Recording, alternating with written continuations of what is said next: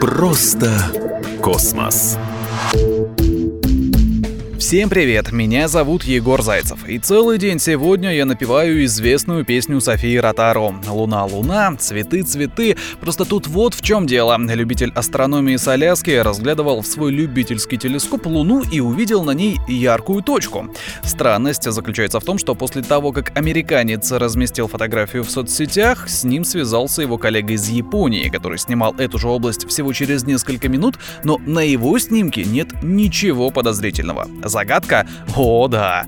Что это могло быть? Знатоки предположили, что астроном-любитель снял короткий момент, когда солнечные лучи отразились от советского модуля Луна-24, и это нереальное везение. Луна-24 летал к нашему спутнику в 76 году.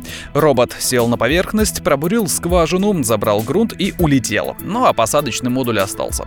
Но! Есть одно но. Луна-24 села рядом с тем местом, но все-таки немного не там. И если это не модуль, модуль, тогда что?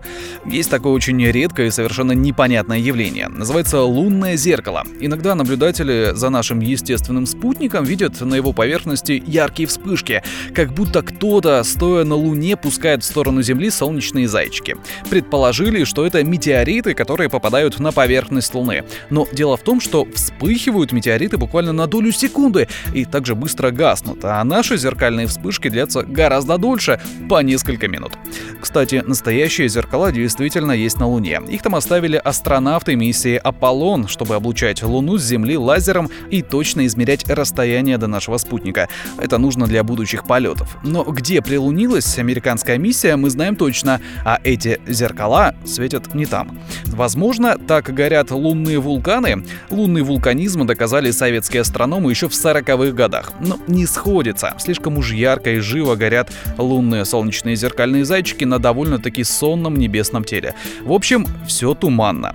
Ну а пока все ждут, когда хозяева китайского лунохода Юйту-2 объяснятся с мировой общественностью.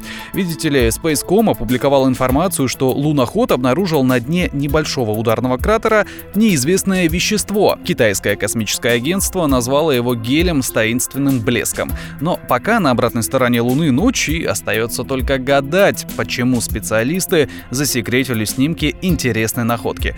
Действительно, просто космос.